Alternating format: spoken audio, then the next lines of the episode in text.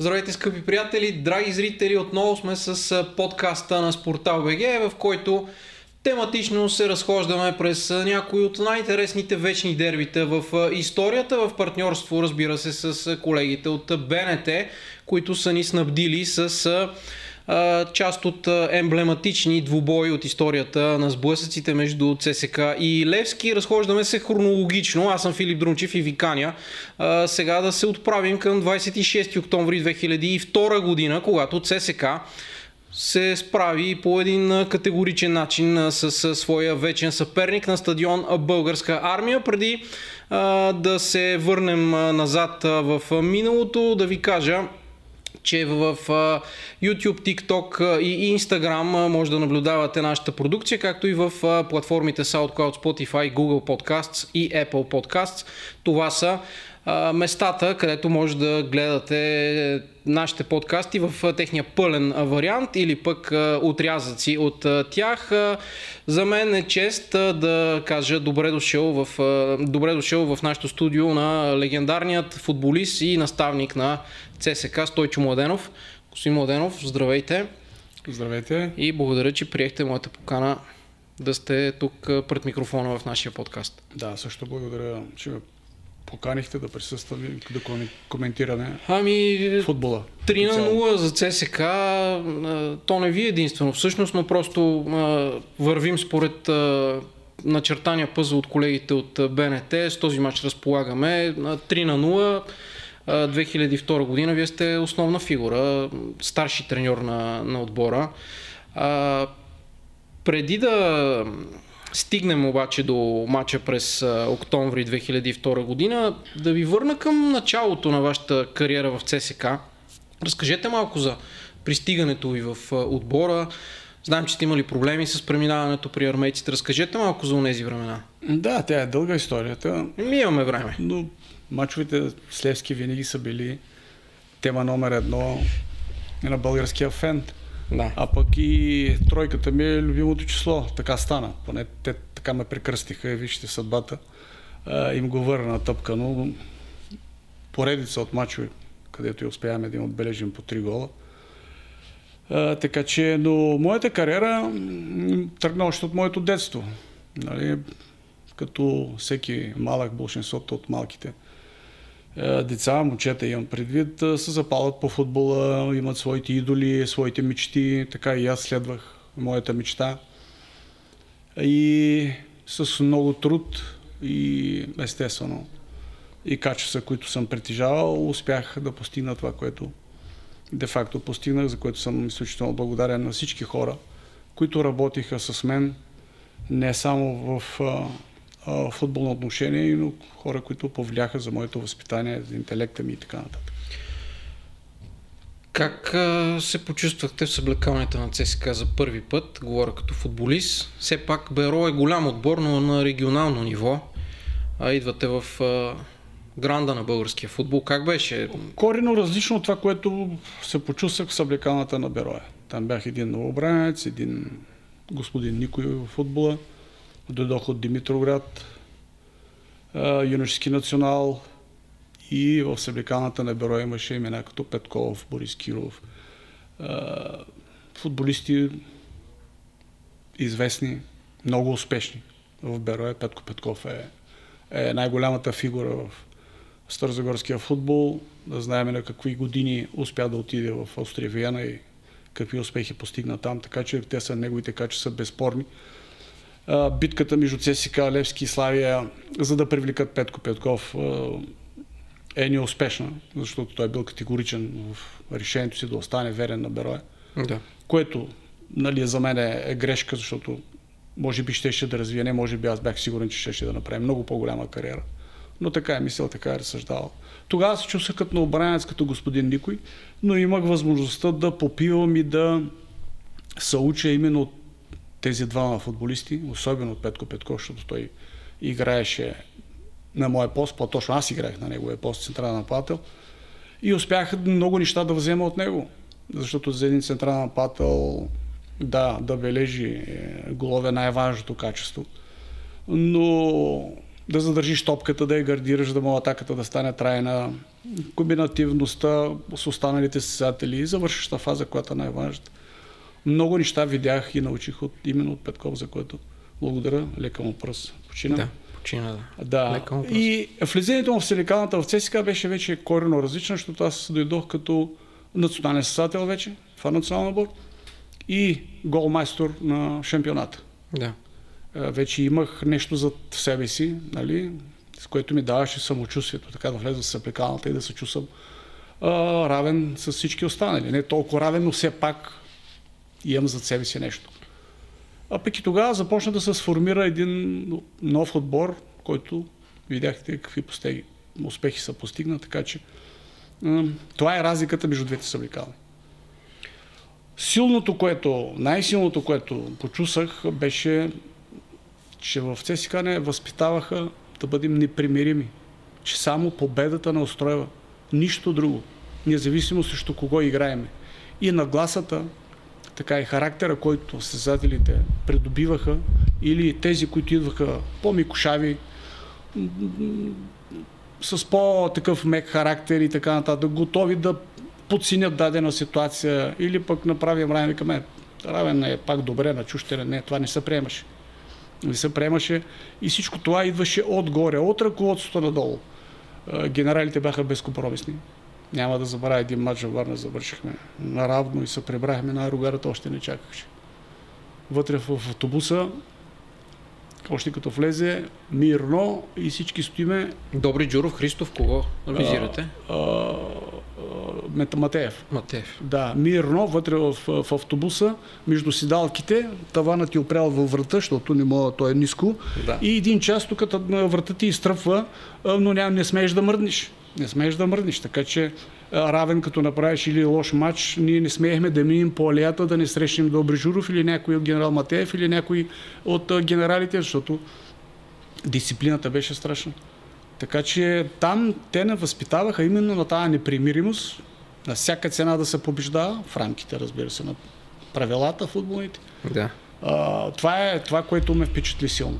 Днес това го няма не само в ЦСК, може би въобще в българския футбол, господин Младенов. Тази непримиримост, тази дисциплина, макар и по войнишки в случая, армейски отбор, но някакси доста са по-различни нещата. В целия ни футбол, не само за ЦСКА. Така е, много неща се промениха.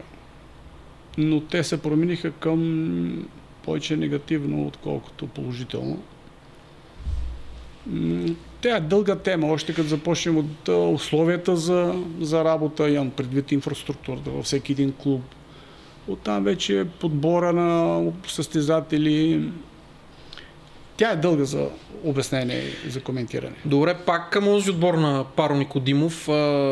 Георги Лев Майкъл, например, в този ред на мисли, това, което вие казвате, обича да казва, че само шампиони и европейските матчове реално са ви били приоритет. Той на купата на България казва купичката за утешителен трофей, че сте се целили в матчове с шампионите на Гефере, на Испания, на Франция, на Италия, на Португалия, на Англия, разбира се, Ливърпул, Нотингам и действащи шампиони. Така беше нашата цел, беше шампионската титла. А, наистина приемахме купата, нали, да не омалуважаваме купичката. А, купата я приемахме точно като утешение. Ако не станем шампиони, поне купата да вземем и това се постигаше. Но нашите цели бяха високи. Така не възпитаваха.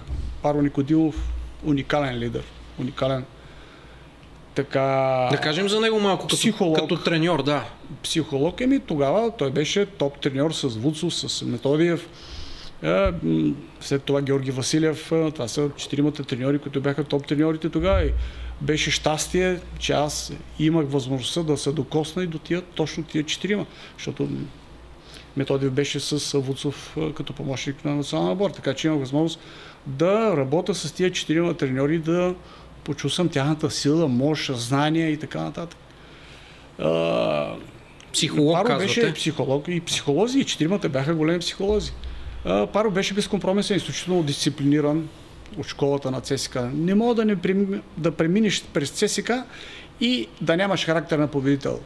Да не си фигура, да не си лидер, да не търсиш победата с цената на всичко.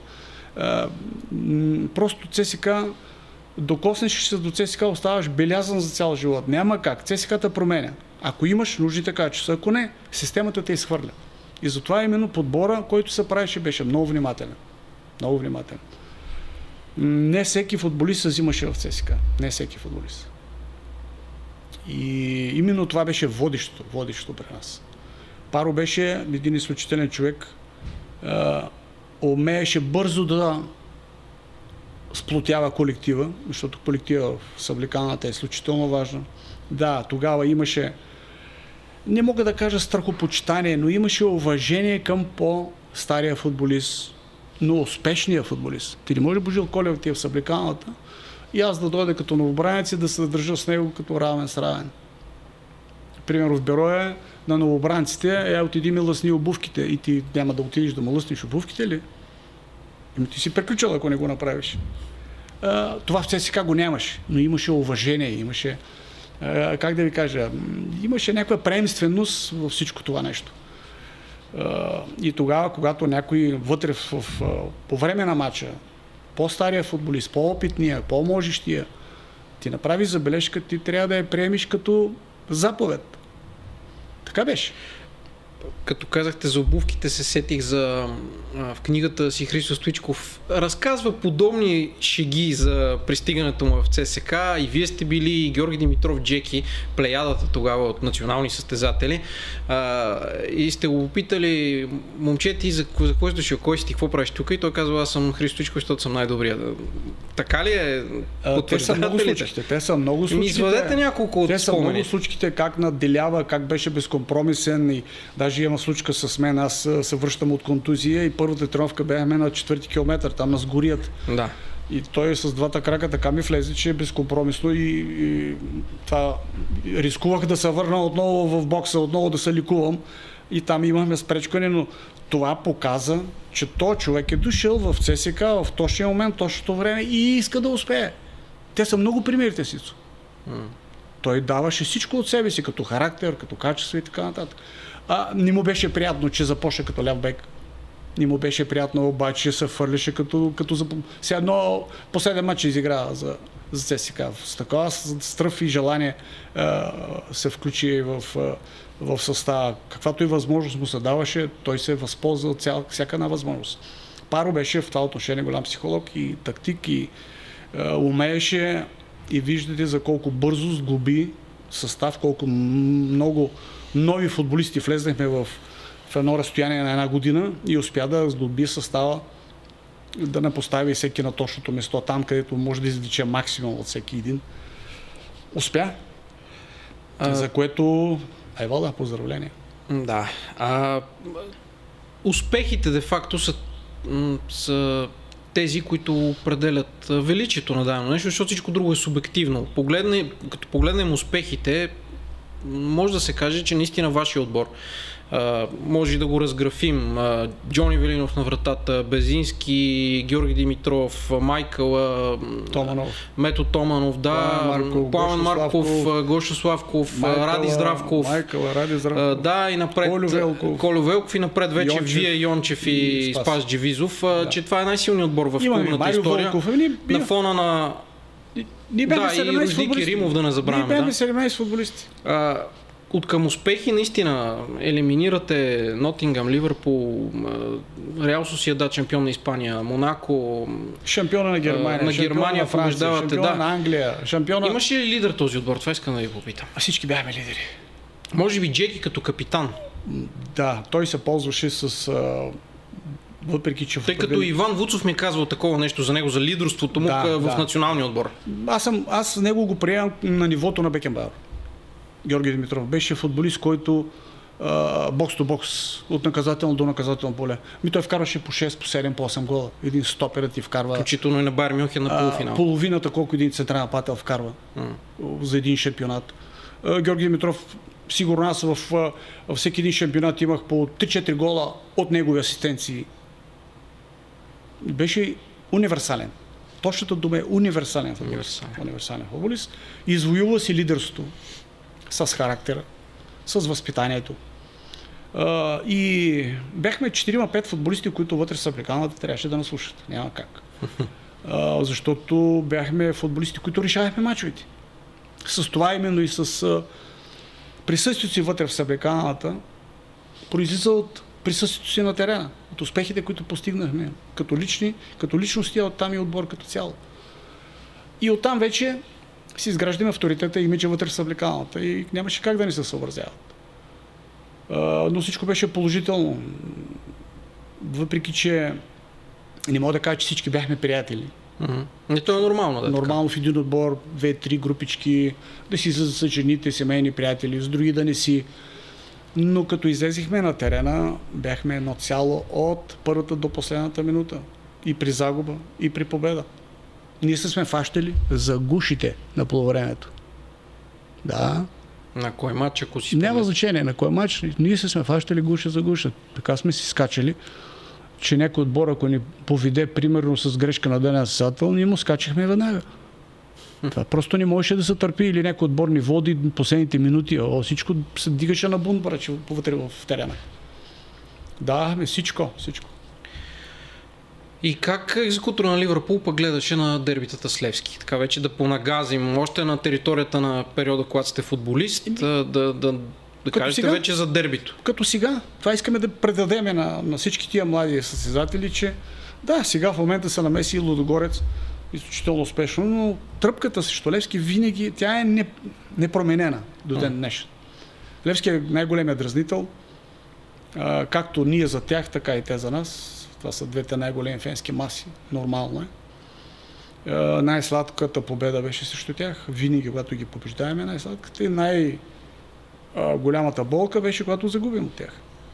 Особено една от годините, където направиха поредица от, от победи. Ние бяхме по-добри отбор, по-силни, ние убивахме всичко в Европа, но точно срещу тях голяма, голям мал шанс.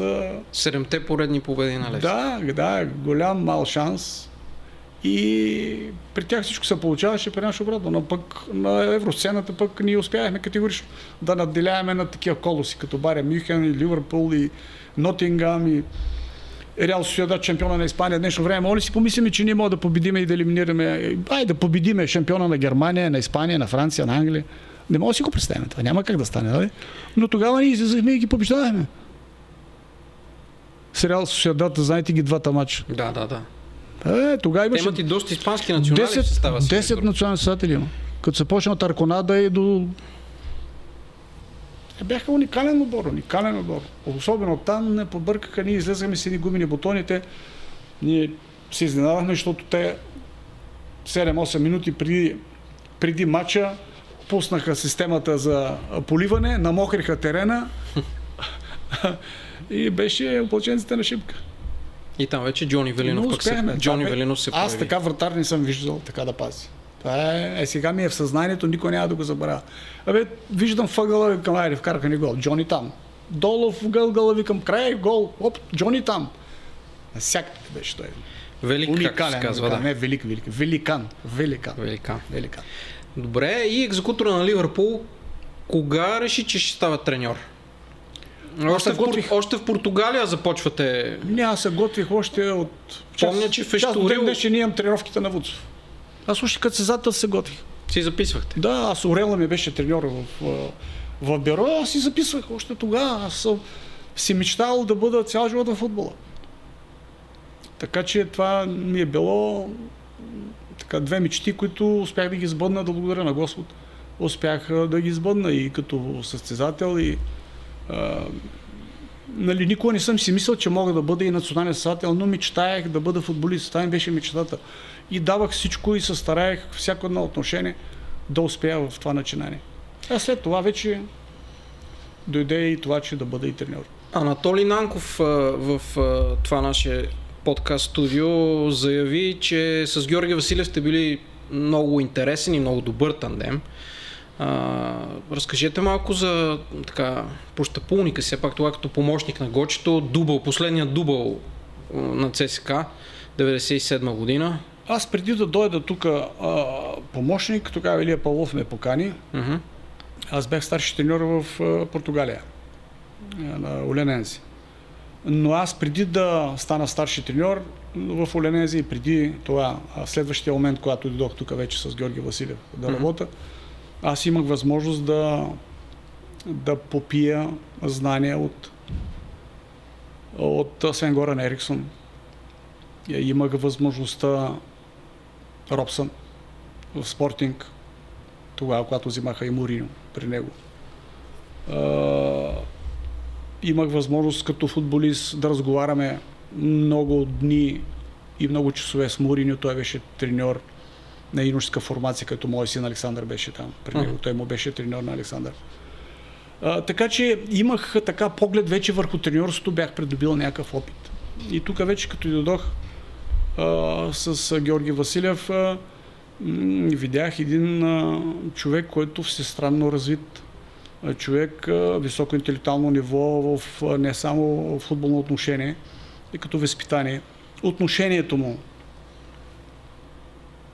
към екипа, с който работи, отношението му с футболистите, дистанцията, която поддържаше, в това отношение беше уникален. Вижданията му за играта, играеше изключително рационален футбол, което така успях да видя в... До този момент не бях присъствал на такава на такъв стил на работа, на такава стратегия, която се изгражда треньора за предстоящия матч. Така че от всеки един аз успях да, да попия. За съжаление, целият български футбол трябва да съжалява, че много рано отказахме двама треньори. Георги Василев и Паро Никодимов. Много отрано. Не получиха предложения в, точно в момента, когато бяха най-добри. Те и старши треньори на националния отбор не успяха да, да бъдат. Така е, така е. За съжаление, за съжаление. Футбола загуби от тяхното отсъствие. Ние много рано така пенсионираме а, треньорите. А, добре, и вече след това бяхте треньор на националния отбор в един период. Да. И да стигнем до 2002 година. Бях младежкия национален отбор. Васил Бошков, предполагам, и потърси, за да, да станете старши треньор. Беше. Разкажете вече. За Аз имах предложение по-рано, още по време на Илия Павлов, когато смениха Георги Василев mm-hmm. в Плевен. Да. А, тогава победихме. След победа, да кажем, да. След, победа, След 3 на 0 смениха Георги Василев, за по-младите зрители, да, да кажем. Тогава получих предложение, аз категорично отказах. И в следващия момент а, м- вече при Васил Бошков получих покана, предложение, което обсъдихме и приехме. И започна работата ми в, в ЦСК. Той беше много труден момент за мен, защото след неуспех в национална отбор, знаете, загубата от Чехия. Въпреки, че за мен... А... Боли ли ви още за, от не. тази загуба и... Така се направи, че да ме боли по-дълго време. защото реакцията на медиите беше убийствена. Те искаха да преключат с мен като треньор кариерата ми да приключи и то основно левскарите в този в момент. След това вече започнаха да ме уважават, до ден днешен ме уважават, за което съм им признателен. А, дори имахме стълкновение там с някои от тях, точно в тази година, когато станахме шампиони по време на шампионата. И то, е, бях, и то величие в... Бяхте казали нещо в, за стадиона им, за това не, беше. Не само май. за стадиона и други неща които не искам да, да споменавам, защото са малко Тропахте по масата. да, имаше и такива моменти. Трябваше тогава да се тропат по масата. Защото след един успех в националния отбор, те искаха да ме приключат като треньор. А де-факто аз мога да а, нали, анализирал съм всеки един матч по-отделно, като точно преди този матч ние бяхме изненадата в тази група. Ние бяхме влезане като аутсайдери. И в един определен момент, два мача преди Дания и Чехия, ние бяхме първи в групата. Но не успяхме. Загубихме двата мача с Дания тук вкъщи на българска армия и после с Чехия вече катастрофално всичко. Рухна отбора като цяло. Но... А и чехите бяха много силен отбор. Много силен. Сега, тогава бяха Вярно, трети, че 0 на 6 е доста, трети, но... Трети света бяха, да, бяха много силни.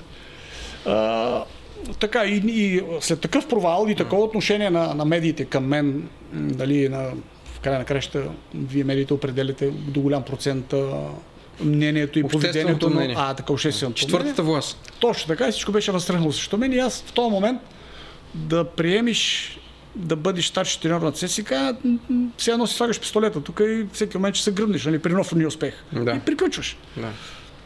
А, въпреки всичко, аз имах така, да не кажа наглостта, но, но характера, а, така и бях толкова убеден, че ще успея, че си нямате на представа. Влизането ми беше с гръм и трясък, защото всичко, което поставих като условие, ми се прие. Да. Но две неща ми казаха така. Васил ми каза така. А, защото аз исках 3 годишен договор. Той ка, може и пет да ти, да ти подпиша, но две неща искам от тебе. Ако не ги спазиш, си аут. Ако вика ми, едното е да не ми поискаш да ти орида някоя маджика, другия вика, ако ти не биеш Левски, си заминаваш на минутката. Това ни беше договорката с него. Стисна ми се ръцете и вика, отиде при Васил и си оправяй договора, както ти решиш. Приеми всички условия. И оттам нататък започнах да правя отбор. Първото ми попълнение беше Филизар, второто беше Бадема. Един милион дадохме за, за Бадема. Бадема беше господин. Казвали сте в други интервюта обаче, че всички трансфери са минавали през собственика. Всичко, няма мас, как, вие сте го казвали, няма как да вземеш. Ама, аз до ден днешен така работя. Да. До ден днешен, докато бях треньор, така работих. Да. Финансовите неща никой не съм занимавал, но те ме забъркаха и в това нещо. Мисля, че сте казвали само Велизар Димитров сте го взели един вид на своя глава. Ако не, може, може, не да, бърка, може да бърка. Значи, оговорката не беше с Бошко последния начин. Вътрешните трансфери ти водиш, преговаряш до, докато се доближите. Оттам, натам, оттам нататък ми го водиш и аз го довършвам. Така беше. Първият трансфер с Велизар беше така. Mm-hmm. Поискаха една сума, аз друга, после и се доближихме. Викам, окей, щом се доближихме, оговорката ми е със собственика да те вода на среща. Отидохме и там се договориха веднага. Но за Бадема беше интересно. Разкажете. Вика, то малкият вика струва тия пари, ти знаеш ли за какво става въпрос? Ако то не успеем, аз викам, аз ти гарантирам, че ти ще си върнеш инвестицията. Вика, ще ти откъсна главата, ако не върнем инвестицията. Така че с собственици трудно се работи. Но трябва да ни се доверяват. Трябва да ни по-голямо доверие да имат към нас. Треньорите. В България говоря в България. Аз чужбина никога съм нямал проблеми. Винаги съм разполагал спортенически властта е била винаги моя. В България също. Там, където не се получи, ставам и се заминавам, както в последното ми присъствие в ЦСКА. В България може би два клуба работят по този начин. Кои са? Милевски. Тоест по правилния начин. Да, да по най-правилния. Да уточним, по най-правилния да. начин. Да, треньорите водят и ръководят спортническата. Левски и кой? И Черноморе. Поне така, така информация имам. Така информация. Докато на Запад, това е стил на работа там. Това е стил на работа. Никъде съм нямал проблеми. Ето отидох в Казахстан, губернатора 10 милиона долара не беше бюджета, вика това са парите, които разполагаш, това ти е бюджета, искам такива и такива успехи, тази година да се задържиме, другата година да бъдем в шестицата и третата година да имаме успехи, вика, да имате евротурнир. Или купа, или да се класираме, вика, на позиция в класирането, което да ни даде, вика, в историята никой не сме участвали в евромачове, нека да го направим. И така всяка година Постигахме, да. постигахме, да, имахме много в един определен от 6 мача, 4 загуби и 2 равни. Нали, има такива моменти, но успяхме да, да избутаме нещата и да постигнем целите си, да вземем купа, да участваме в евротурните. така че в това отношение а, дават, а, дадоха ми 10 милиона и аз казах, не, аз мога да избирам футболистите и ще ги избирам, но финансовата част вие ги договаряте. Аз мога да подскажа, този футболист, минимална, максимална заплата, на кой мога да дадете максимална, на кой минимална. Оттам нататък, вие сте. Никой не съм се занимавал с пари. Но и тук, и в това ме намесиха, де. Очерниха ме и, и в това отношение казахте Казахстан, преди това за Левски стана дума. Малко нестандартно. Наскоро сравнително стана, е, станаха големи всъщност катаклизми в е, Левски. Е, с Станимир Стоил сте близки. Аз съм правил с вас интервю и в чужбина сме си говорили пред камера, когато водехте Кайсар.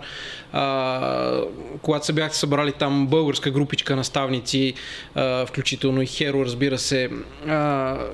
Какво е мнението ви за това, което стана с Мари? Чували ли сте го? Изразявате ли подкрепа към неговото решение да си тръгне така от Левски? Не съм запознат, за да, за да давам мнение, но знам, че той е непримирим.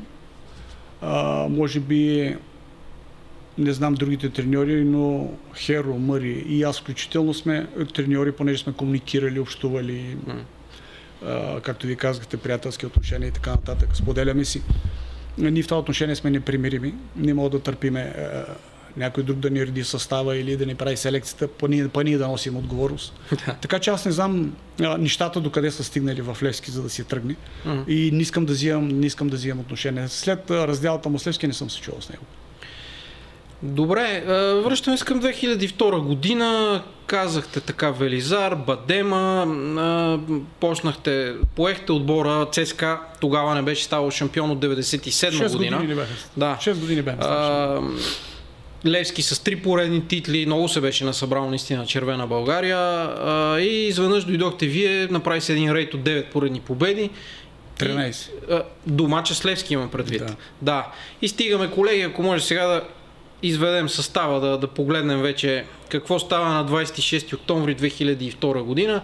Ето ги армейците на вратата Стоян Колев и пред него Георги Антонов, Жоал Карлош, Ибрахим Агай, Александър Томаш, Тодор Янчев, Светослав Петров, Жоал Павло Брито, Велизар Димитров, Артим Шакири и Макдоналд Мукаси.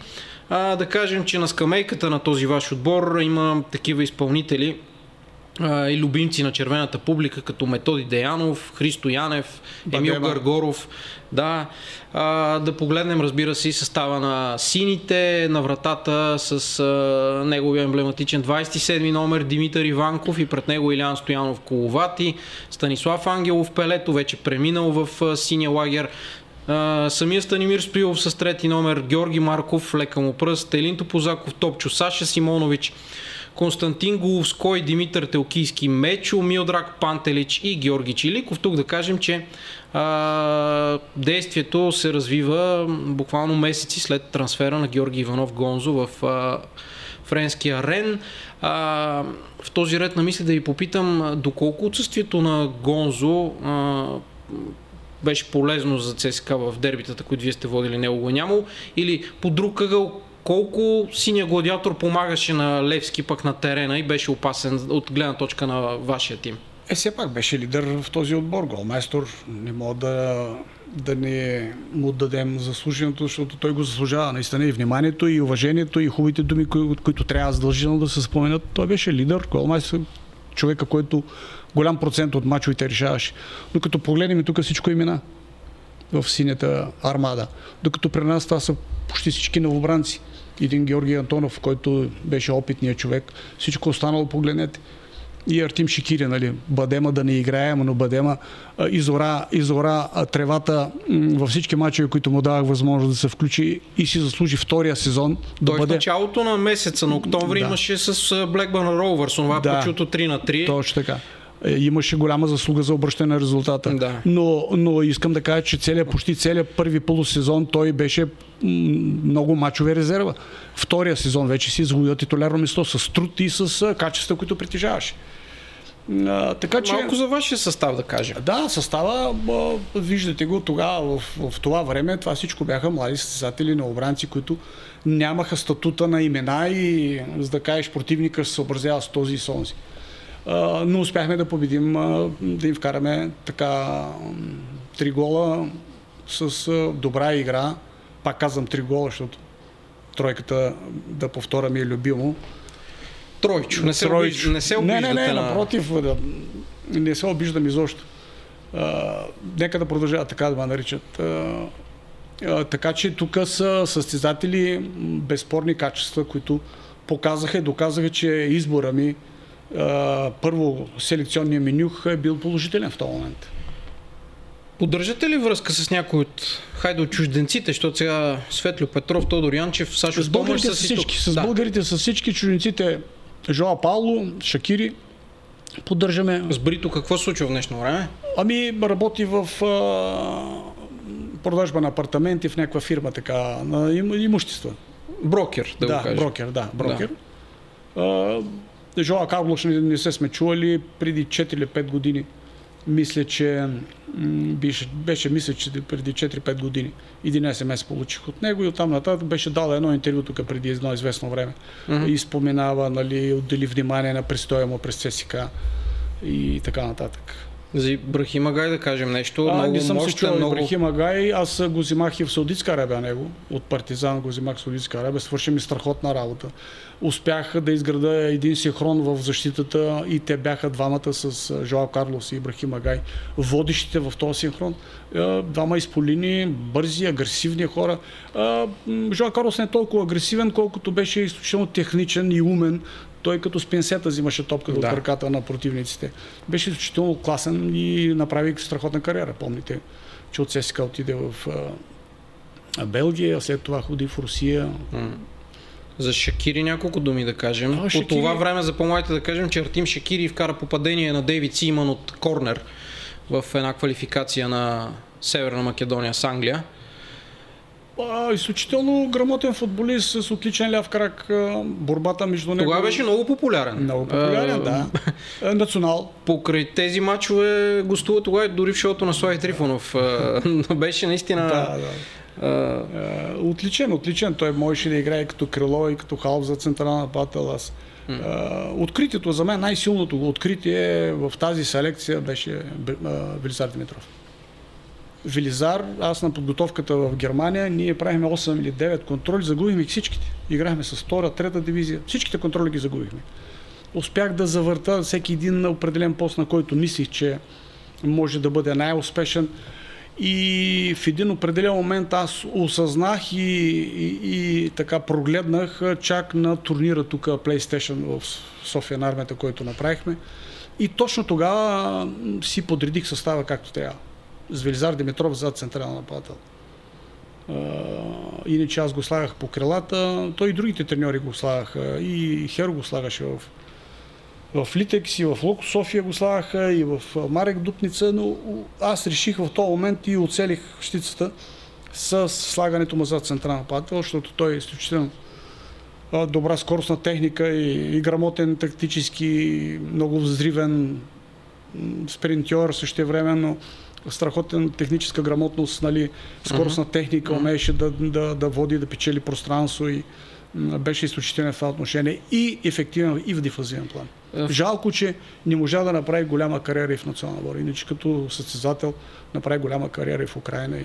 Чувал съм, че бил близо до трансфер в Ливърпул. Ами, имаше... 2005 година. И той и в, и в Португалия имаше, беше близо и идваха да го гледат. Беше много интересен. Много интересен футболист, просто мечта за всеки един треньор.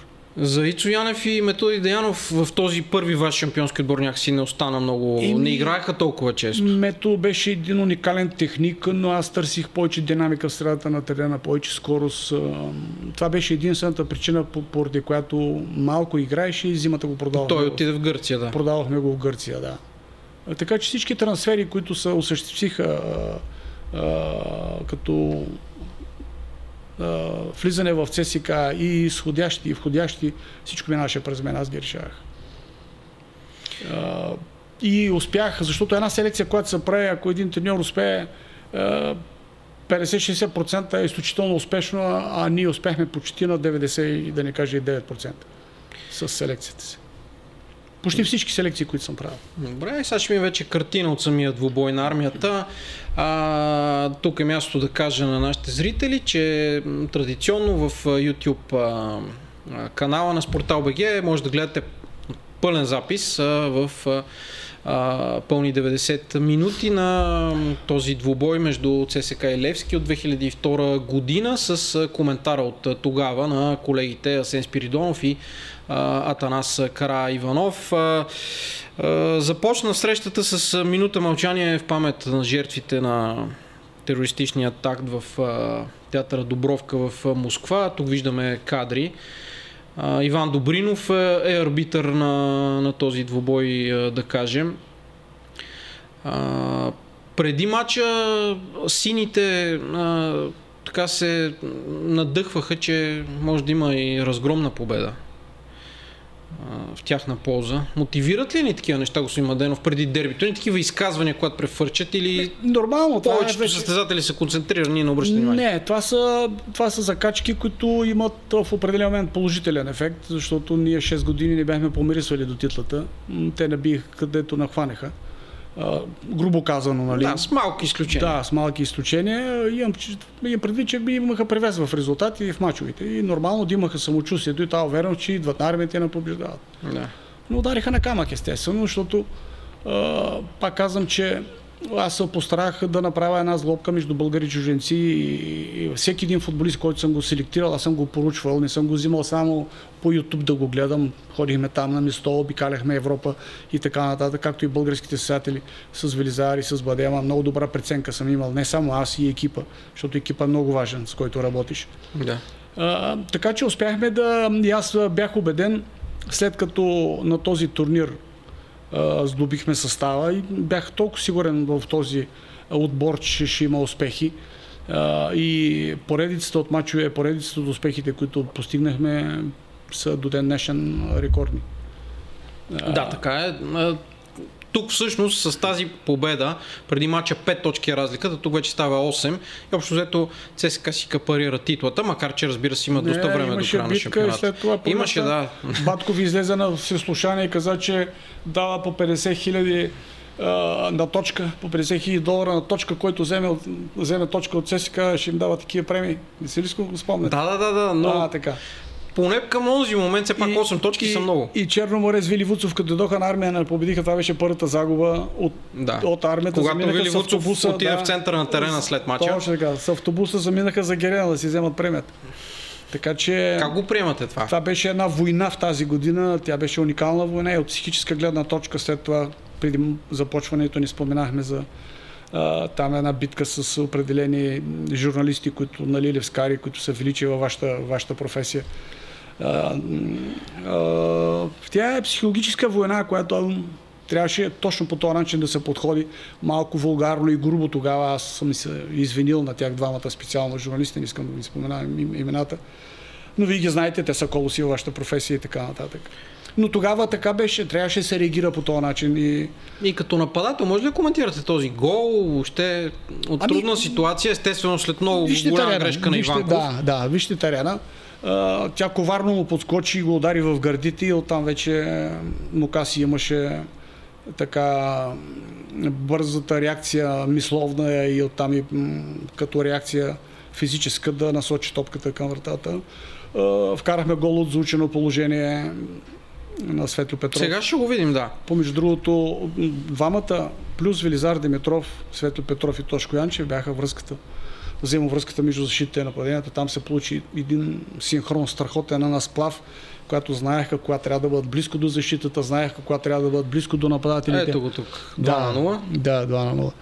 И тук Велизар, където проби от лявата страна е подадена Мукаси, беше уникално. И това е скоростната техника, която този човек притежава. Мукаси от Локо София заради бързината ли го взехте? Да Ами- кажем само, че той е Муканси, но заради грешка, Мукаси, в, да. в, заради грешка в паспорта в Да. ЮАР при пристигането в България и у нас е популярен и по вестници и телевизии тогава го изписваха Да. Мукаси, иначе е Муканси, но ние си го наричаме както сме си свикнали. Та, Е, от той му Локо- свърши договора в Локо София и ние го взимахме като свободен, като свободен играч. В този момент имахме Бокарев. Момчето ми се молише на колене ми падна да ми се моли да го оставя. Вика, аз съм сигурен, че тази година ще станем шампиони, моля ви се. А, Продадохме го, и го в... Ама вие не изпълнихте молбата. Да, не изпълних молбата му. А, го продавахме в Черно море. М, уникален футболист. А, Имах възможността да работя с Букарев, младежки национален отбор, там с двамата страна нападатели, с Бербатов. Редувах ги постоянно и така. А, и го взимахме Мокаси от а, Локомотив София. Да. Да, уникална скорост като, като централен нападател. Той в Локо София играеше, мисля, че не, мисля ми, съм убеден, крило играеше. Крило играше, да. Да, аз го преквалифицирах като централен нападател. Просто едно атомно нападение направихме.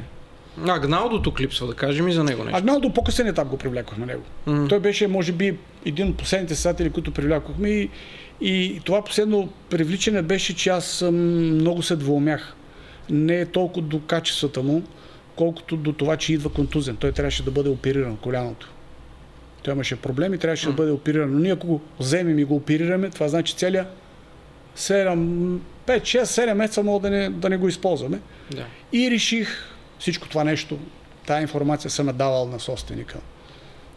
Знаеше всяко едно мое действие, за привличане на даден футболист, за освобождаването или продажбата, или оферта сме Да, защото не, че господин може, може да ви каже, дойде тук докара един, пък те го оперираха Точно веднага. така, информираха ръководството, че то човек е контузен, че трябва да го оперираме, но няма да го оперираме, поемаме този риск, защото ние вече бяхме края на трансферния прозорец, няма възможност да привлечеме други състезатели и така нататък. И го взимахме и го използвах по най-добрия начин, успя да ни се отблагодари. Спомням си, че един матч от а, по-малокалибърните, Агналдо беше излязъл сам срещу вратаря, матч на армията беше и с пета нещо се опита по, по бразилски така да го отиграе. Вие почна след да мача пред колегите бяхте много бесен. Да, почна да го свиркват веднага, Те го свиркваха, Да. и вие казахте, че това няма, не се толерира и трябва ли да става по-сериозен или ще го... Така е, така е. Да.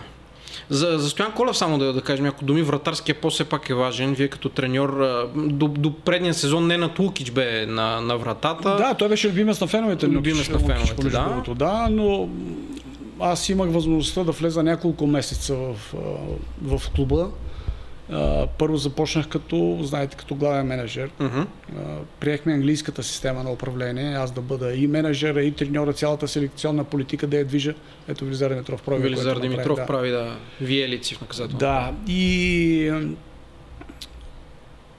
и такава беше политиката тогава в, в, в този момент. А,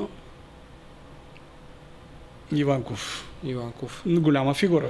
Да, голяма безспорно. Фигура. Да, Това е безспорно безспорно. голяма фигура беше тогава. Та, за Стоян Колев, да. Да, та Стоян Колев тогава а, нямаше то авторитет имидж, който притежаваше, но ние преценихме и то по-точно аз в моята работа, работа съвместна с всички треньори на вратарите се доверявам изключително много на треньора на вратарите. Аз там взимам само крайните решения. Допитвам се винаги до, до вратара за този матч кой да бъде вратаря. Да, намесвам се, аз решението последното е мое, но той работи всеки ден с него. Той най-добре го познава като психика, като качество и така нататък. Така че съм се посъветвал с Бат Стоян за привличането на Стоян Колев и за това да му гласуваме или да не му ли гласуваме доверие, за да освободим Лукич в този момент, който беше любимец на, Да. на феновете, но ние преценихме, че Стоян Колев има много по-добри качества, отколкото от този състезател. Плюс това е и българин. Аз търсих едно ядро от българи, които да сформират Това и да държат. попитам и като видяхме състава, а, ядрото от българи. В днешно време виждаме какво е. Но То няма ядро. ЦСК с 11 чужденци срещу Левски. То няма. Той и Лудогорец е А, така. да. И, и той в ЦСК. И в това в Левски се стана по същия начин вече. Е, това не е хубаво. Не е хубаво, разбира се. И защо не? Това говори за политиката, която води не само футболния съюз и футболните клубове. А съгласен ли сте пък, защото хората казват, ваши колеги специалисти, че това пък означава, че тези отбори нямат кого да привлекат от българите и затова стигат до вариант чужденци. Че нямаме качествени Ами то некачество идва, отдолу. некачество идва от това пак, пак ще се върнем и тя е дълга тема. От инфраструктурата. Работа за школите и идва, така. Работа в школите. Затова идва некачество. Отдолу идва некачество, некачество. Или ако идва някакво качество, то е малко. Сега тук при 3 на 0, минутата е 55-та. Мукаси танцува.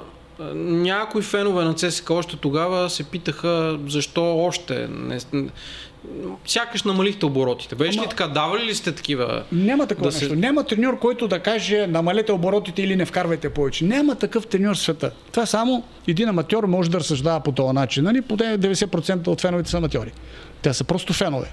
Те не са футболни хора. И за това разсъждават последния начин. Както му обвиняваха, че за 18 минути, като им вкарахме 3 гола на Васила Левски, съм казал да спрат. А ние в този момент имахме Чочев в града удари, имахме положение, които можем да увеличим резултата. Няма такъв треньор, който да не иска да победи с повече. Няма. Трябва да съм луд да кажа, стига толкова. Защо? Другото е самите футболисти по някакъв начин да намалят. Е, аз се радвах Ние сме си оговорили това тук, че Димитър в- Пенев подхвърля Не, в едно интервю, че при 5 на 0 89-та година, 75-та минута, неговите момчета намаляват оборотите, без той да им е казвал. И нали казва, сякаш пожалиха съперника. Можеше и още поне 6 или 7 очаквах, те спряха на 5. Това Пената в интервюта го е казвал за 89-та. Вие тогава сте в Португалия, но Да. просто ви го давам като контрапункт, че а, и такива неща виреят в фенските а, мнения. Аз на този матч, в осам- 18-та минута, когато им водихме 3 аз се радвах, че завършиме 3 0 За да кажат това, което казах. Аз се радвах, че че завършиме 3 Че сте тройчо. Да, така. Да. Там нататък да ми вика тройчо. Аз се радвах, но никога не съм искал да бъде само 3 на 0, примерно. Съм искал колкото можеш да ги вкарам. Да ги унижиш, защото в края на краща до такава степен воюваме с тях, че има една, да не кажа ненавист между двата клуба. Ето и вас. Въпреки, че аз съм професионалист и Трябва да има и от уважение. срещната страна Да. имам, а да, аз съм, до ден днешен се уважаваме с а, толкова лискари ме срещат по улицата и, и се поздравяваме, се прегръщаме, снимки си правим. Това е нещо нормално. Въпреки, че това време вече почва да се променя това отношение. Нещата стават по-груби. Да. да, по-груби. Вие моля си представите е, 80-те години е, феновете да сядат един до друг левскар и да си кар е, в сегашно време.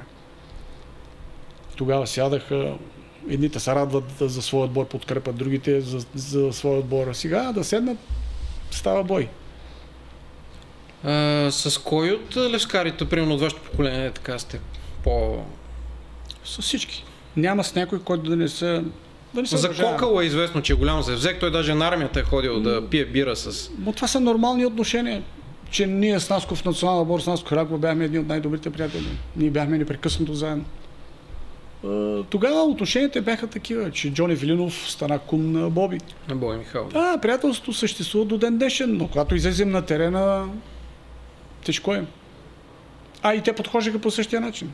И помните, когато на Ради Здравков му разпраха. Да гледахме тук Коляното. с Пламен Марков този Така мач. е, Да. в двубоите излизаш за марката, за...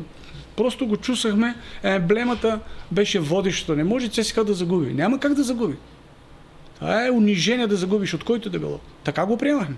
Така го приемахме. Тази титла по-сладка ли ви е, колкото и условно е това, защото то няма титла, която да не е сладка, но тази като ваша първа, като старши треньор, по-сладка ли е от тази от 2008 с ЦСК, макар че пък тя пък е последната към днешна дата в историята на ЦСК с вас. По-сладка, по-сладка от гледна точка най-голяма радост изпитах, защото идвам след един голям неуспех. Някои го преха като голям неуспех, нали? Не класирането ни на световно първенство, национален отбор. Това Да. 6 на 0 някак си удари черен печат по мен. И аз трябваше да излеза от тази ситуация. Затова се радвах, страшно много се радвах, че ние успяхме да станем шампиони. И не само да станем шампиони, ими на еди кой си стадион. На техния стадион. Това беше голямата победа. Имаше ли... Затова тя беше да, психологически вие момент. казахте това за... Да, психологически момент беше. Нали, не трябваше да го казвам, защото то е обидно, грубо и така, трябва да има уважение между нас, защото ние сме публични фигури влияеме на обществото, на феновете и не трябва да е такова отношението. Но тогава така трябваше да бъде. Аз така съм преценил, така съм реагирал. Както и сударенето се мурка по масата и така нататък. Това са възлови моменти, когато аз бях длъжен да реагирам по този начин, за да дам увереност, самочувствие на, на отбора, на феновете, особено на футболистите. Защото в един определен момент започнахме да се чувства едно напрежение в футболистите. Пресата оказа голям натиск върху тях Да. и точките намаляха. И в един определен момент, а, ако загубиш, примерно на, на Герена, а, точките на- намалят и тук вече още по-голямо напрежение влиза в отбора, което аз трябваше да ги извада от то дискомфорт по някакъв начин. И аз затова реагирах във всички тия мачове по този начин. Един треньор трябва да бъде и психолог. Вие тогава имахте много култови фрази, между другото. Бяхте казали, че колкото повече хвърлят по вас, толкова по-силен стават. И, и то е така. То е така. Тя е практиката, историята на, на всеки един показва точно това. Въпросът е да имаш характер, да реагираш, да излезеш, да имаш самочувствието и да си уверен в качествата си. Това е много важно, да имаш качество. Ако не беше 0 на 6 в Прага, как ви бяха тогава договорни отношения? Ма? С Иван Славков така ли- бяхте ли се разбрали да продължите То така ли? цикъл? Не. Така ли ми, така или иначе той договора ми изтича. Ага, ага. Той не е прекратен договор. Договорът ми изтече. Но присъствах на изпълкома и останах разочарован от хора, които а, даваха мнение и взимаха решения от хора, които не разбираха от футбол. Един от тях беше Марков, който е голям политик винаги дава мнение и така нататък. Адвокат ли беше? А, Беше професия. говорите за- за Георги Марков. Да, Да, Георги Марков. съдия, да, конституционен тогава съдия. беше в изпълкома. Изказването му на него на определени хора, които нямат нищо общо с футбола, бяха крайни Мгм. крайни, които не трябва да е така. Не защото аз бях потърпевши, аз така или че си заминавах. Имало ли е възможност следващите години някога пак да се вземете с националния отбор, като старши треньор? В това време, докато бях треньор? Да, от след 2001 година да, до, имал до, съм предложение, да, имал съм предложение. голяма ли е разликата, да ви попитам като специалист, между работата? То, че голяма, голяма е, но доколко тя, Тя е тя, различна. тя оказва влияние? Тя е различна. Там си повече селекционер, отколкото тренер. Там селектираш повече. Много малко време работиш с футболистите. Ти там нямаш възможност да им подобриш физическото състояние, въпреки че някои идваха с лошо физическо състояние.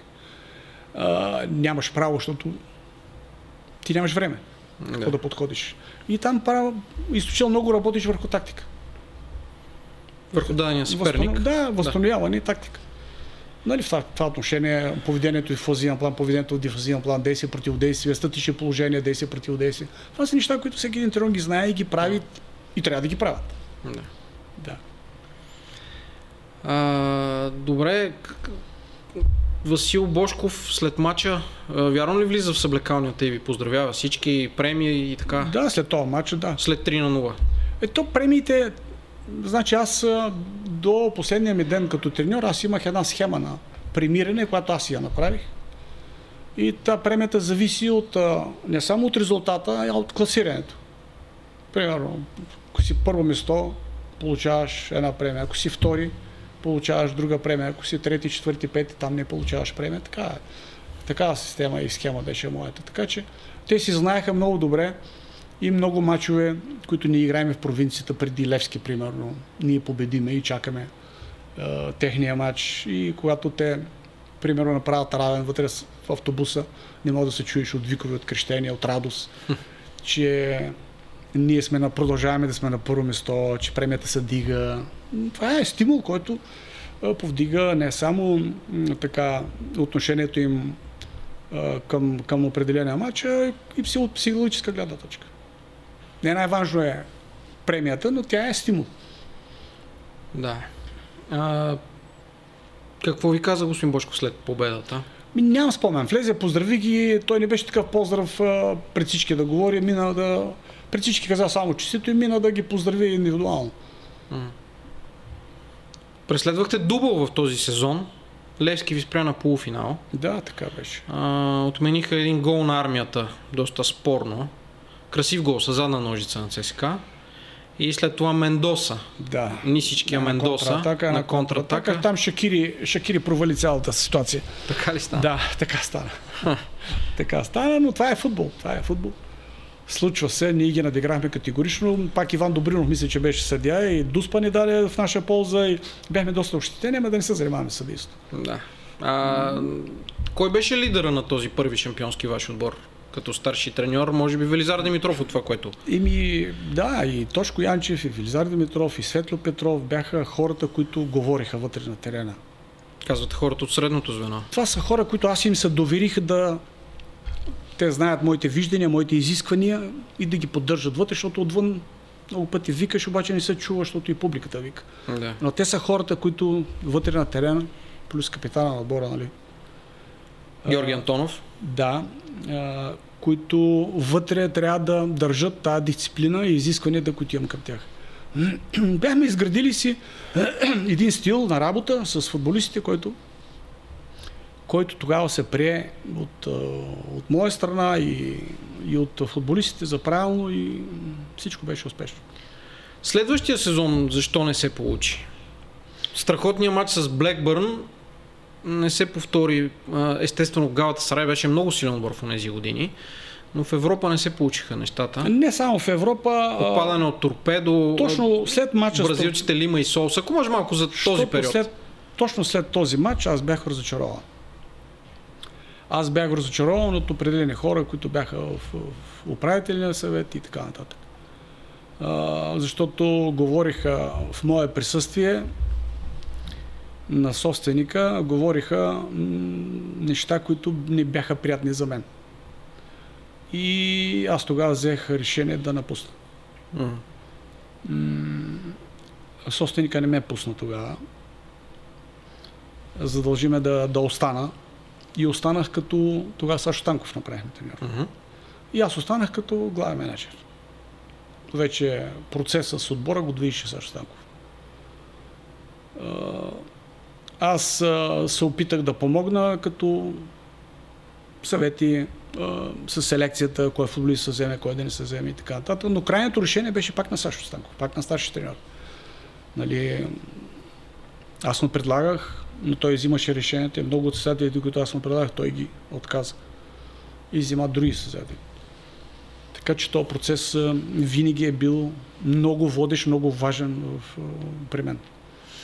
Това, това ме накара аз да си тръгна. Винаги съм си тръгвал от отборите, където не приемат това, което аз си искам като изискване или го нарушат, ако са го приели, после го нарушават. И след като не ми дават да управлявам процеса, който трябва. Всеки един старши треньор uh-huh. Да, да, да, да, да провежда, да управлява спорт технически имам предвид. Момента е да си тръгнеш. А не да останеш и да бъдеш мачкан и унижаван и, и, и той губиш момент. Колкото закъсняваш повече, по-лошо става. Около Лима и Солса има много митове и легенди. Защо не успяха да се наложат в България? Там имаше много съветници, както до ден днешен, много съветници около собствениците и всеки различно. Лима ги минаваше на ходом. Спряха. Лима, това е най-добрият футболист, който някога е идвал в българския футбол. Първо, привличането им.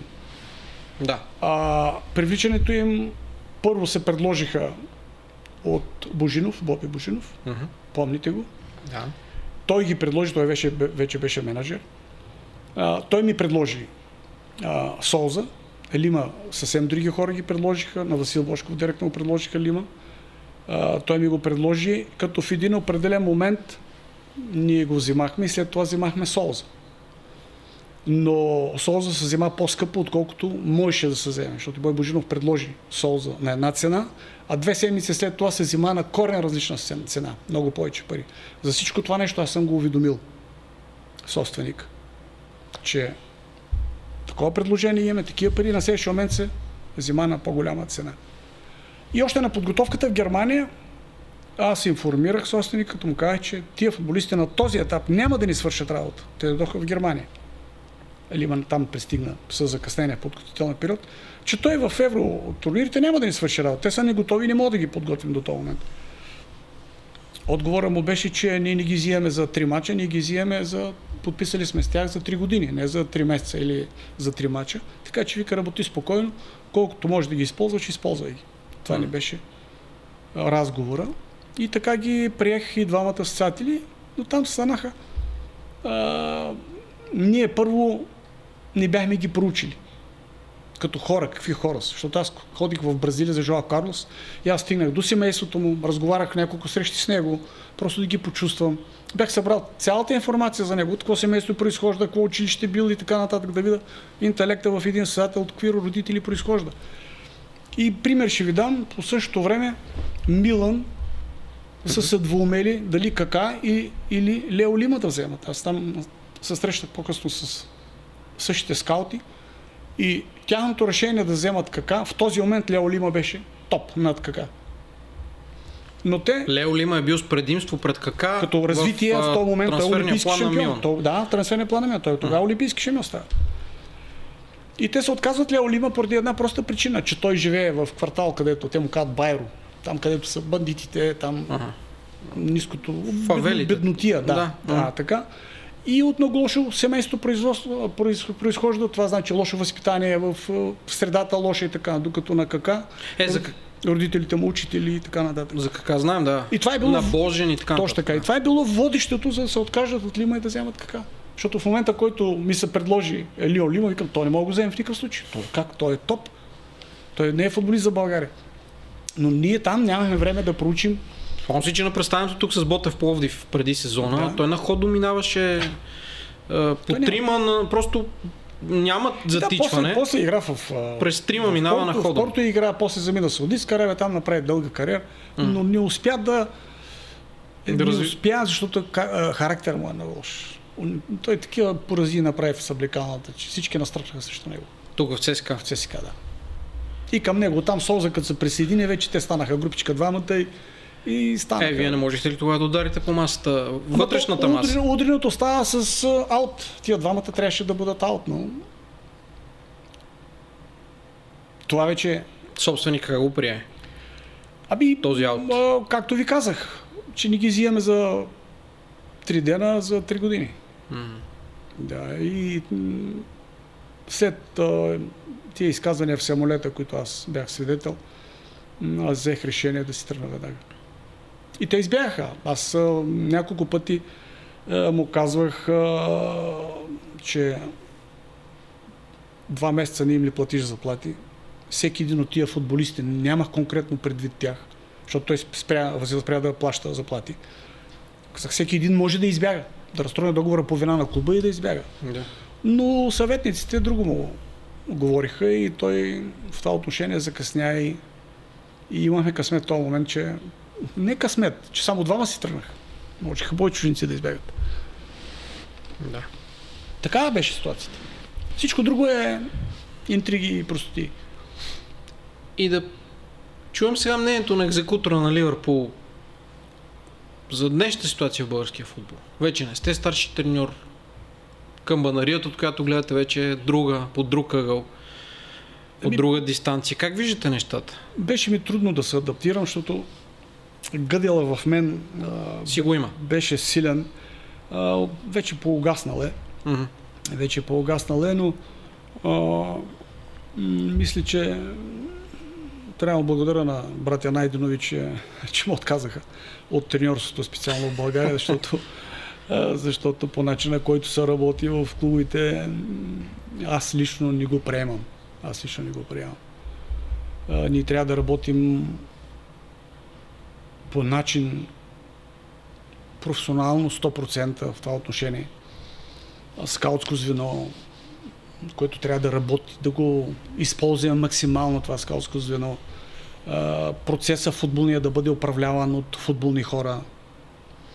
Не може българските треньори да позволяват вмешателство на който и да било да им влияят върху определенето на състав или на селекция и така нататък.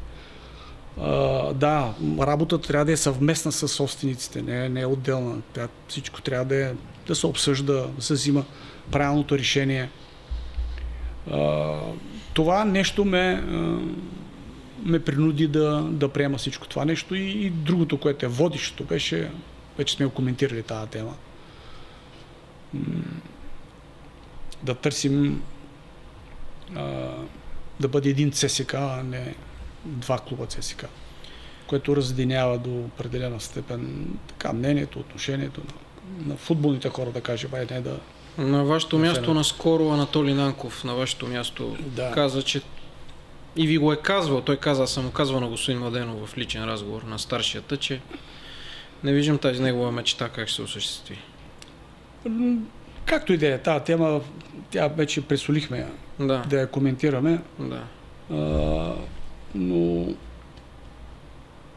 това нещо ме накара да... Тия две неща ме накараха да се откажа от тренерството и да приема работата ми с а, брата Найденов. И мисля, че решението ми беше правилно и никога няма съжалявам, защото виждам, че тук в нашия клуб има едно голямо развитие. Всичко положително се развива и самия факт, че ние продължаваме да сме на трето място.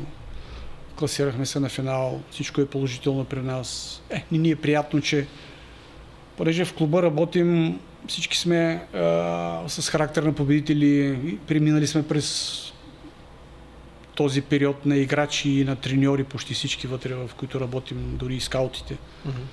И разсъждаваме положително, искаме да успяваме във всеки един матч. Така че тази година е най-успешна като, като резултати и като развитие на всички нива, както и детско-юношеския футбол, втория отбор, първи отбор. Виждате, отидохме на два финала. 16 годишните, 18 годишните. Единия го взимахме, другия го загубиме. Дай Боже, третия да го спечелим.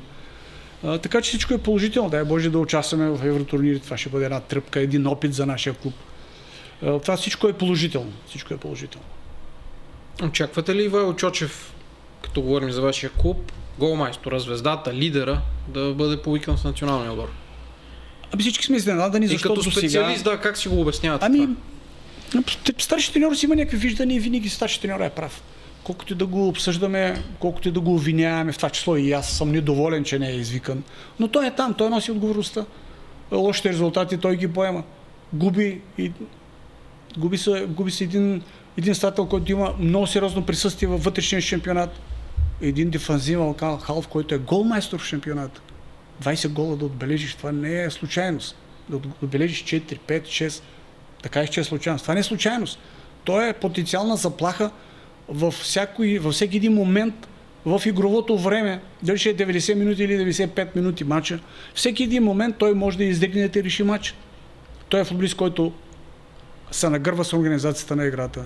Той е футболист, който може да ти даде извеждаш пас, голов пас. Той е футболист, който може да ти отиде на върха на атаката, на атаката и да ти отбележи гол. Дали ще е статично положение, дали ще е от игрова ситуация. Както ви спаси той го има. в София на Той го има Нюхан, този футболист съм го гледал, mm. гледал и съм се нагледал, когато го взимах от Етрополе. Той футболист съм го видял още преди много години. Така че той е изключително полезен. Да, той няма тази динамика, той няма тази скорост, но той не е бавен. Той има крачка, която която му дава преимущество пред много други съятели, които, а, които могат да го изненадат с динамиката си и повратливостта. Но той има качества, които другите ги нямат. Затова не мога да се лежиш от един футболист, който може да реши всеки един матч.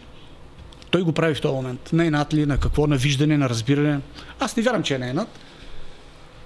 Но може би на разбиране съм сигурен, че е на разбиране. Може би търси по-друг тип в средата на терена на футболист, по-красивен, по-динамичен, но но той е просто Чочев ти пълни окото. Няма как да не го вземеш. Аз съм сигурен, че ще бъде повикан. Убеден съм. Защото вече ще бъде отношение вече. Той ще покаже отношение към него. А, напоследък много се, отново, отново се подхвана темата за битката за БФС. Там в какво ви е отношението си Младено? С Боя Михаил сте играли на световно първенство, на Барбатов сте били старши треньор. Не, аз и да го видя ще го поздравя и ако имам възможност ще си поговоря с него на тази тема. С кого? А, да с Бой Михайлов. Бой mm-hmm. Михайлов. Аз съм против всичко това. Против съм. Какво бихте му казали? В тия години, в тия години, какво се постигна сега тук напоследък, се опитват нещо да променят, ама той е толкова закъсняло всичко, че се нямате на представа. Какво бихте му казали? Казвате, бихме не, не, ми, ето ще ви дам. Не, сега какво ще му кажа, това вече ще остане между нас, но мисълта ми е, че дори една изостанала футболно отношение страна, аз бях и работих там в Казахстан, всяка една година търсиха промяната, нещо положително търсиха. Па един път беше на две щици, па другия път да беше една четворка, две, една осмица. Търсиха начин път 16 отбора, па 14, па, по два сезона, пък три сезона. Търсиха някаква промяна и лучкаха. Mm. Направиха така, че отборите да играят по три пъти.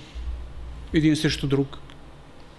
Няма такова разделение. Първа щица, втора щица, петици, тройки, двойки. Да, това е поощрява определени клубове към корупция. Интересно е, че в първата шестица поведнъж се срещат. Еми, когато...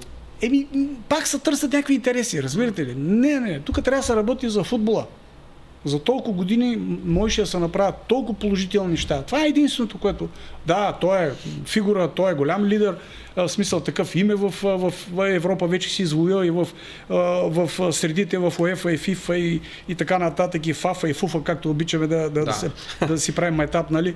Да. Има присъствие там, не знам доколко му се чува думата, мога да го използваме, мога да го използваме, но до този момент с работата си, която показа, трябва да има промяна. Той до сега трябваше да промени много неща. С промените позакъсня. Барбатов Моето идва... уважение към него, да. нищо към него, нали, лично а, уважавам го за кариера и за всичко, което постигна като създател и като ръководител, защото не мога да му отречем и като ръководител нещата, които успя да направи. Самото присъствие на толкова хора в членове на комисии там в, в УЕФА не е, не е малък успех. Бербатов идва на, и на много, и на други матчове, но и в Бистрица идва. Казвали ли сте си нещо по-специално? Да, говорим си. Да, говорим си, но той трябва да бъде по-комуникативен, той трябва да бъде по-общителен, не трябва да бъде асоциален. Той има екип от, от лидери, екип от хора, които бяха в професионалния футбол, да бъдеш в Англия толкова години, да бъдеш в Испания, хора от екипа му, които се докоснаха и работиха в професионалния футбол на топ ниво, това тия хора идват заредени с енергия и с нови идеи, които дай им възможност да, да работят. Дай им възможност. Покани ги, ако трябва. А, трябва нещо да се направи. Не може да продължаваме. Ние не тъпчем на едно место. Ние сваляме нивото си. Mm-hmm. Ето, Лудогорец свалиха нивото си. Факт ли е? Факт. Всички yeah. футболни хора го забелязваме и го комуникирам. А, ССК на армията свалиха ли нивото? Свалиха и то от колко години? От колко години? Колко години не сме ставали шампиони. Нали? А, Левски. Колко години тъпчат на едно место и връщат надолу и така нататък. Локо Пловдив свалиха нивото си сега, леко подобряват нивото си Локомотив Пловдив. Ботев Пловдив почват и те да подобряват инфраструктура и така нататък. Така че всички клубове свалиха нивото си. Българския футбол падна доста. Самото осъществяване на трансфери, изходящи трансфери на българи. Uh-huh. Това е показателно. Хубаво, че някои от тия младите, които на 15-16 годишна възраст излизат в чужбина и се развиват. Като и... Мартин Георгиев в Барселона, например. Да, да, да, да. Жалко, което е жалко. Ние футболните хора в това отношение сме най- най-страдали, защото българския а, треньор, българския футболист няма авторитета, няма имиджа. Аз ще ви кажа, като отидох първи път в Саудитска Аравия и слизаме по асенсьора, мисля, че Анатолий присъстваше, беше с мен. И слизаме по асенсьора надолу, един готвач с кепито тук, с бялото. А, би, вика, какви сте тук, нали, гледана по екип, викаме, футболен отбор тук, нали, водим, а какъв отбор и ние му казваме, си ама вие какви сте по народност? Викаме, българи. А, че ви вика българи, че ви вика, какво правите тук, кой бе взимал вас? Че ви какви успехи имате, вика, че да възимат тук, вика, при нас, нали, в Саудитска Аравия, нали, там се взимат само величини, треньори, футболисти и така нататък, точното. Де факто такава им беше политиката тогава и целите на Саудитска Арабия, Арабия беше футбол в следващите 10 години да постигне еди какво си ниво и го постигнаха. И тогава той се очуди, а вие вика, никъде нямате успехи нито в УЕФА, нито на световни, нито на европейски, вика, как така? Очуден човек. Така че такова мнение имат хората. Един готвач има лошо мнение за нас. Казахте за армията. Гледахме преди малко кадри от стадиона от 2002 година. Обявени са там хубави неща да се случват нов стадион. Това е хубаво, трябва това да го по-хубаво няма, това по-хубаво няма. И... Даже виждаме и кадри в момента. Да, да, и това беше мечтата на, на, на собственика. Надявам се да се направи, защото там е гробница. Съблекални, това, онова, то там е всичко толкова изхабено и стринато, че а, такава история, която притежава този стадион, заслужава не тази разруха. Толкова успехи, такива великани като футболисти са присъствали са играли. Такива големи отбори са идвали и сме ги побеждавали. Просто люлка на шампиони. Не е на празно този термин. Ами, и да убиец на шампиони, да не забравяме. Убиец на. Гробница на шампиони. Да, гробница на шампиони също. Това не е случайно. Това не са им прозвища така случайно казани и създадени и така нататък. Какви фигури, да, Иван Колев, ти да го видиш да дреблира. Миякимов, моя любимец, фантастичен. Той на нивото на Гаринча, на такова ниво бяха футболисти. Ами да си пожелаем да стане. То ние сме го казвали тук не само за ЦСК, въобще за, и за София, и за, и за Абе, другите. По, ще, както за българския футбол. Както в Пловдив сега да, се правят. Да, за българския футбол. Ето така, само като подобрим инфраструктурата от само себе си, нещата ще тръгнат. А, защото и, и по-добри специалисти ще почнем да произвеждаме. Нашите критерии ще се подобрят и ще се дигнат, за да вземеш един треньор. Еди какви си изисквания трябва да имаш. Но ти да имаш такива изисквания, трябва да му предложиш добри условия за работа. Не мога на сгорията да, да го караш да тренира или там разораната целина да отива да... Как тия деца да, да придобият и да подобрят, примерно, скоростната си техника? Няма как да стане. То обратния ефект има. Той губи увереността. Топката му подскача, удра го по коленете. Той губи увереността, губи самочувствието си. Ние имаме самочувствие да, да излизаме срещу а, а, Ливърпул, който беше номер едно в, в Европа, европейски е, шампион. Имаме самочувствието и вярата, че ние ще ги победиме. А, а сега това го няма и то е защото слизаме, слизаме, слизаме, продължаваме да слизаме. Това е лошото, че продължаваме да слизаме. Така няма да завършим оптимистично, господин Младен. Не, а, Само аз съм оптимист и се радвам, защото в клуба, в който работя, успяваме до този момент. Правим една уникална година. На всички нива. Правим една уникална година. Това показва, че като се почне от горните хора на върха на пирамидата до долу, всичко работи на 100%. Това значи, че имаш добър екип, това значи, че имаш компетентни хора около себе си и до себе си и ти самия като ръководител си, си компетентен, добре управляваш и ръководиш процеса. Нали? Клуба се развива положително и то е, то е доказуемо с а, резултатите. И имаме много хубави деца, подрастващи. Спаджи Визов там се радва. изключителен професионалист. Аз много се радвам, че отново работиме заедно и не само с него. И Методи Диянов и всички останали, Галин Иванов и да ни ги изреждам всички. В професионално отношение клуба е на топ ниво. Аз ви желая успех и още веднъж ви благодаря, че... Да, благодаря и аз. Че се озовахте, че сте озовахте на поканата, да. Скъпи приятели, с това днешният подкаст завършва. Другия път ще отскочим малко по-напред в историята, ще стигнем до 2005 година, но това ще стане в следващото ни издание. Сега ви казваме довиждане и бъдете здрави, обичайте се от екипа, който реализира това предаване. Всичко хубаво и до нови срещи!